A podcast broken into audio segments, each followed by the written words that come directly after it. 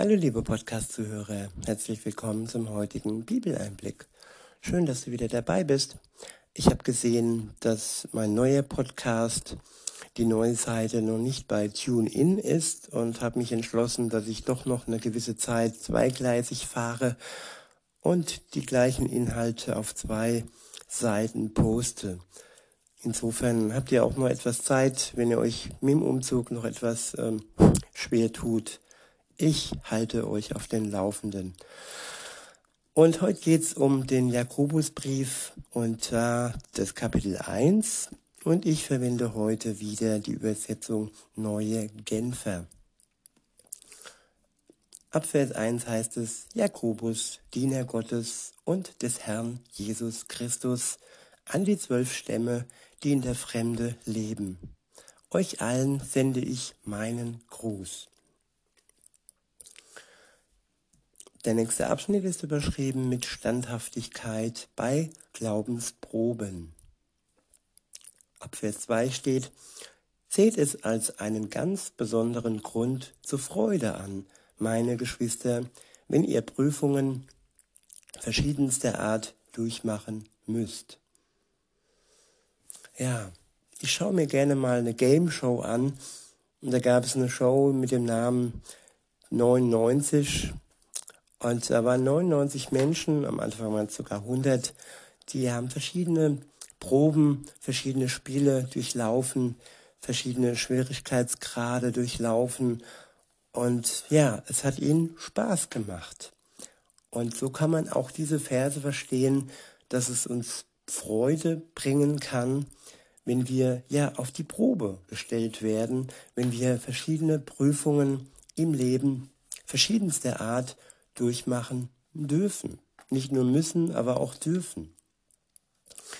Ja, in Vers 3 heißt es, ihr wisst doch, wenn euer Glaube erprobt wird und sich bewährt, bringt das Standhaftigkeit hervor. Ja, wenn ich einmal siegreich bin, wenn ich einmal eine Prüfung überstehe, positiv überstehe, und ja, dann bin ich frohen Mutes, um weiterzulaufen und die Freude steigt. Die Freude daran, dass der Glaube, den ich, den wir von Gott geschenkt bekommen, standhaft ist, dass er sich bewährt und dass er allen Angriffen und allen Proben in unserem Leben ja standhält. In Vers 4 heißt es, und durch die Standhaftigkeit soll das Gute, das in eurem Leben begonnen hat, zur Vollendung kommen. Ja, der Glaube beginnt. Das ist das Gute.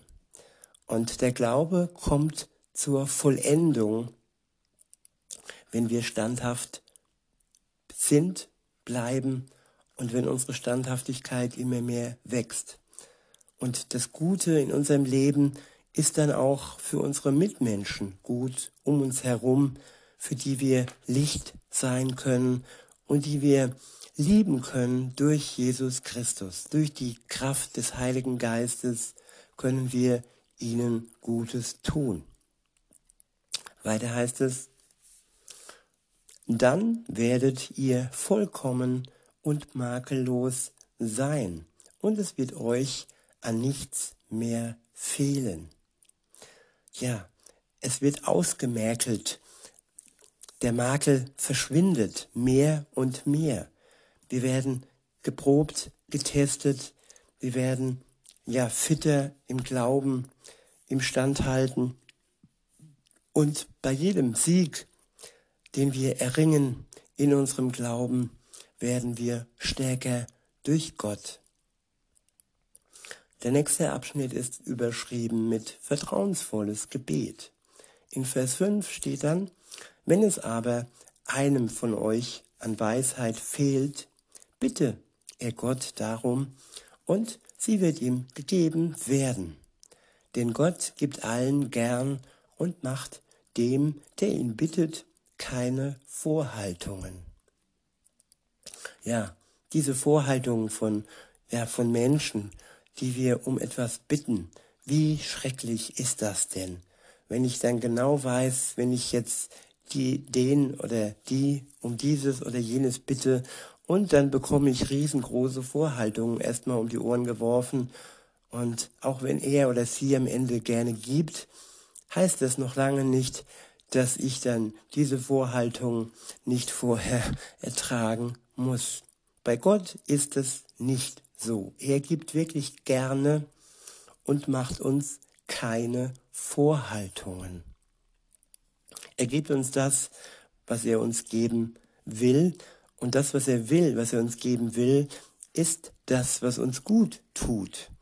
Und wenn er uns etwas gibt, was uns gut tut, ja, dann muss er sich ja auch nicht grämen oder sich irgendwie Gedanken machen und uns Vorwürfe machen. Das ist völlig unnötig in dem Fall. In Vers 6 heißt es, doch soll der Betreffende seine Bitte in einer Haltung des Vertrauens vorbringen und nicht in der Haltung des Zweiflers. Denn wer zweifelt, gleicht einer Meereswoge, die vom Wind aufgepeitscht einmal hierhin und dann wieder dorthin getrieben wird. Ich wiederhole den Vers 6. Doch soll der Betreffende seine Bitte in einer Haltung des Vertrauens vorbringen und nicht in der Haltung des Zweiflers. Denn wer zweifelt, gleicht eine Meereswoge, die vom Wind aufgepeitscht einmal hierhin und dann wieder dorthin getrieben wird. Vertrauen ist ja das, was Gott von uns ja sich wünscht, dass wir ihm vertrauen. Und wenn wir ihm vertrauen, dann bekommen wir von ihm alles, was nötig ist, um ein gutes Leben mit ihm zusammen zu führen. Weiter heißt es in Vers 7, ein solcher Mensch soll nicht meinen, er werde vom Herrn etwas bekommen, denn er ist in seinem Innersten gespalten und seine Unbeständigkeit kommt bei allem, was er unternimmt, zum Vorschein. Ja, wir sind oftmals gespalten und diese Spaltung bedarf einer Heilung, so wie auch ja Thomas, der Ungläubige, ähm, zweifelte, dass Jesus wirklich auferstanden ist. So hat Jesus ihn aber dennoch ernst genommen und hat ihm seinen Zweifel genommen. Und ja, auch wenn wir zweifeln, sollten wir nicht von Jesus ablassen. Thomas hat nicht von ihm abgelassen. Er hat zwar gezweifelt, aber er meinte ja, wenn ich meine Hände in seine Wunden legen kann, dann werde ich glauben. Und Jesus hat ihm die Möglichkeit gegeben, dass er seine Zweifel ablegen konnte. Er sagte dann zwar auch, ja, der, der nicht sieht und dennoch glaubt, der ist selig. Der hat einen großen Vorteil denen gegenüber, die erst einmal sehen müssen oder einen Beweis brauchen. Weiter heißt es, denn er ist in seinem Innersten gespalten und seine Unbeständigkeit kommt bei allem, was er unternimmt, zum Vorschein. Der nächste Abschnitt ist überschrieben mit Armut und Reichtum Armut und Reichtum. Ab Vers 9 und folgende heißt es, ein Gemeinde, Gemeindeglied, das in ärmlichen Verhältnissen lebt, soll sich vor Augen halten, was für eine hohe Würde Gott ihm verliehen hat. Und wer reich ist, soll sich vor Augen halten, wie wenig seine hohe soziale Stellung vor Gott wert ist. Ja, Reichtum ja, und die Stellung, die man hat, weil man reich ist, ja, das ist bei Gott wenig wert. Aber der, der arm ist, der kann sich vor Augen halten, welch eine hohe Würde Gott ihm verleiht. Du hast Würde, wenn du arm bist, ob jetzt materiell arm oder geistig arm. Gott schenkt dir Würde, liebe Zuhörerin, lieber Zuhörer. Und wenn du reich bist, dann ja, bist du trotzdem von Gott geliebt, aber dennoch ist deine Stellung, die du in der Welt hast, bei ihm nichts wert. Das solltest du dir auch vor Augen halten. Weiter heißt es, denn er wird vergehen wie eine Blume auf dem Feld. Wenn die Sonne emporsteigt und ihre Glut das Gras versenkt, verwelkt die Blume und ihre Schönheit ist dahin. Genauso wird auch der Reiche vergehen mit allem, was ihm sein Reichtum ermöglicht hat. Ja, Reichtum ist auch oftmals verbunden mit Macht. Genauso wie die Macht vergehen, die der Reichtum verschaffen hat. Der nächste Abschnitt ist überschrieben mit Prüfung und Versuchung. In Vers 12 steht, glücklich zu preisen ist der oder die, die standhaft bleibt, wenn sein Glaube, wenn ihr Glaube auf die Probe gestellt wird. Denn nachdem er sich bewährt hat, wird er als Siegeskranz das ewige Leben erhalten, wie der Herr es denen zugesagt hat, die ihn lieben. Ja, die einen bekommen eine Goldmedaille, aber die anderen, die sich auf den Herrn verlassen, bekommen als Siegeskranz das ewige Leben. Und das ist wirklich ewiglich, unerschütterlich. Und Gold, ja, ist keine Währung, mit der wir im Himmel bezahlen können. Denn da wurde für uns bezahlt und da gibt es kein Gold mehr, da gibt es nur noch Gnade und unendlich viel Liebe. Das ist unsere Währung, mit der uns Gott beschenkt. In Vers 13 steht dann, doch wenn jemand in Versuchung gerät, Böses zu tun, soll er nicht sagen, es ist Gott, der mich in Versuchung führt. Ja, genau aus diesem Grund bete ich auch nicht, führe mich nicht in Versuchung im Vater unser, sondern ich bete, führe mich durch die Versuchung. Denn ich werde versucht vom Teufel, ich werde versucht vom Bösen, aber ich werde nicht von Gott versucht. Die Schlange hat Adam und Eva versucht, es war nicht Gott, die, ja, äh, der ähm, von dem Baum der Erkenntnis ähm, aufgefordert hat, den Zweien, dass sie davon essen. Nein, Gott hat gewarnt. Und er hat mehrfach gewarnt durch seine Gebote, durch seine Propheten und auch durch Jesus, dass er alleine, Jesus Christus, der Weg zum Vater ist. Und ohne ihn werden wir nicht das Ziel, das ewige Leben erreichen. Weiter heißt es, denn so wenig, denn so wenig Gott selbst zu etwas Bösem verführt werden kann, so wenig verführt er seinerseits jemanden dazu. Ich wiederhole, denn so wenig Gott selbst zu etwas Bösem verführt werden kann, so wenig verführt er seinerseits jemand dazu.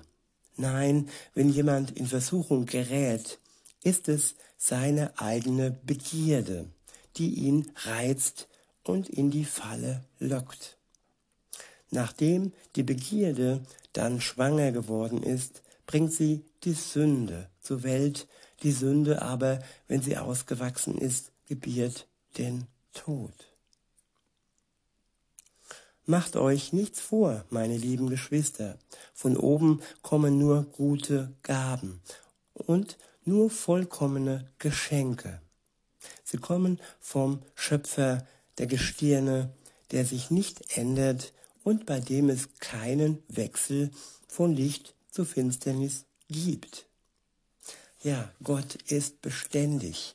Gott ist der gleiche von Anfang an bis in alle Ewigkeit. Er wird sich in seiner Gnade, in seiner Güte, in seiner Liebe nicht ändern. Und er wird auch seine Heiligkeit behalten. Er kann nicht mit der Sünde, ja, eine Partnerschaft eingehen, da er heilig ist.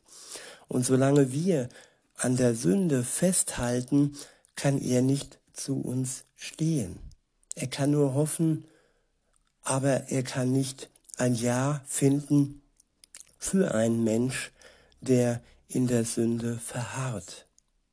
So ist es Jesus gewesen, der für die Menschheit gestorben ist, damit, damit wir herauskommen aus diesem Fallstrick, damit wir uns befreien können aus dieser Schlinge namens Sünde.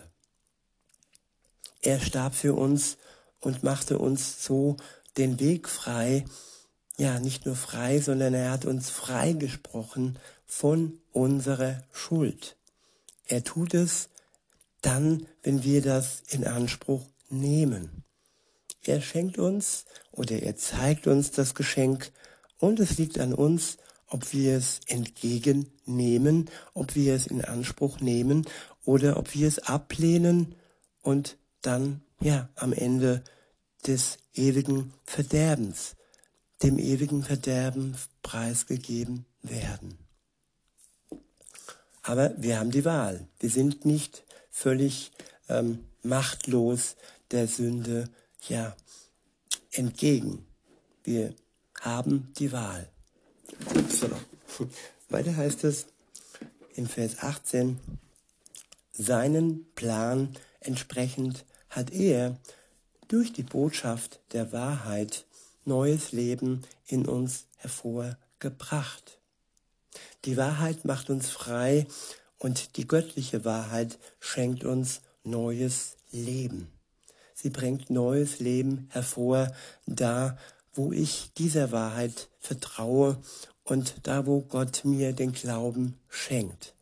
Was ich tun muss, ist Vertrauen, dass wir Gott unser Vertrauen schenken und dass er dann in unserem Leben wirken kann. Weiter heißt es, damit wir, bildlich gesprochen, unter allen seinen Geschöpfen eine ihm geweihte Erstlingsgabe sind. Ja, unter allen seinen Geschöpfen. Das sind auch die, die nicht an ihn glauben. Das sind auch seine Geschöpfe. Aber wenn wir an ihn glauben, dann sind wir ihm geweiht. Dann stehen wir unter seinem Segen. Der nächste Abschnitt ist überschrieben mit Gottes Botschaft hören, Gottes Botschaft befolgen. In Vers 19 und folgende steht, Denkt daran, meine lieben Geschwister, jeder sei schnell bereit zu hören, aber jeder lasse sich Zeit, ehe er redet. Und erst recht, ehe er zornig wird. Ja, das ist eine Weisheit, die ich mir selber, selber sehr, sehr groß machen muss. Denn ich höre zwar, aber bin oft schnell im Reden und auch schnell im Zornig werden. Und wenn ich mich wirklich an Gott halte, an seinen Geist, dann wäre es möglich und dann wird es möglich werden, dann wird es auch für uns möglich werden, wenn wir sein Wirken in uns zulassen, damit wir bereit werden zu hören, aber uns Zeit lassen, bevor wir reden und noch viel mehr, bevor wir zornig werden. In Vers 20 heißt es, denn der Zorn des Menschen bewirkt nicht, dass vor Gott nicht, was vor Gott recht ist. Ja, vor Gott recht ist Liebe. Vor Gott recht ist ruhig bleiben, gefasst bleiben, geduldig sein.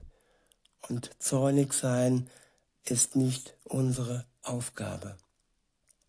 In Vers 21 steht, deshalb legt alles ab, was euch beschmutzt, alles Böse, was noch bei euch vorhanden ist. Und geht bereitwillig auf die Botschaft ein, die euch ins Herz gepflanzt wurde und die die Kraft hat, euch zu retten. Hört euch diese Botschaft nicht nur an, sondern handelt auch danach. Andernfalls betrügt ihr euch selbst. Nicht nur Hörende sollen wir sein, sondern auch Handelnde.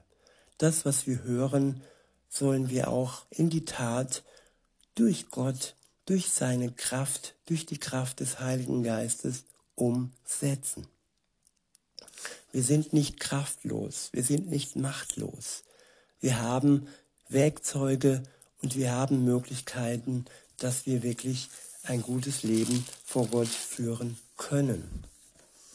Weiter heißt es in Vers 23, denn wer sich Gottes Botschaft zwar anhört, aber nicht danach handelt, gleicht jemand, der sein Gesicht im Spiegel betrachtet und der nachdem er sich betrachtet hat, weggeht und sofort wieder vergisst, wie er ausgesehen hat. Wer sich jedoch in das vollkommene Gesetz vertieft, das Gesetz der Freiheit, und es ständig vor Augen hat, wer also das Gehörte nicht vergisst, sondern in die Tat umsetzt, der ist glücklich zu preisen denn er wird gesegnet sein bei allem, was er tut. Ja, in unserem Herzen ist ein neues Gesetz, das Gesetz der Freiheit. Wir sind so frei durch die Kraft des Heiligen Geistes, um eben nicht mehr dem Bösen die Macht zu geben in unserem Leben.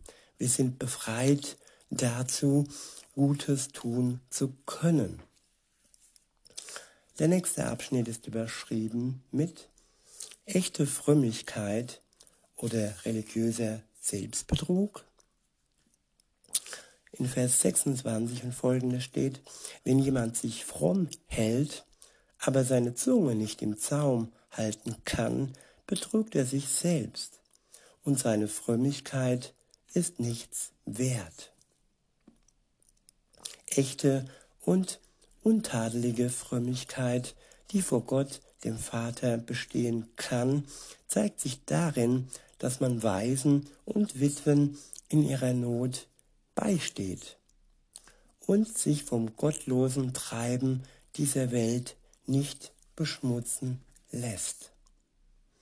Ja, den Armen, den Einsamen beistehen und sich vom gottlosen Treiben dieser Welt nicht beschmutzen lassen. In diesem Sinne, liebe Zuhörer, wünsche ich euch noch einen schönen Tag und sag bis denne.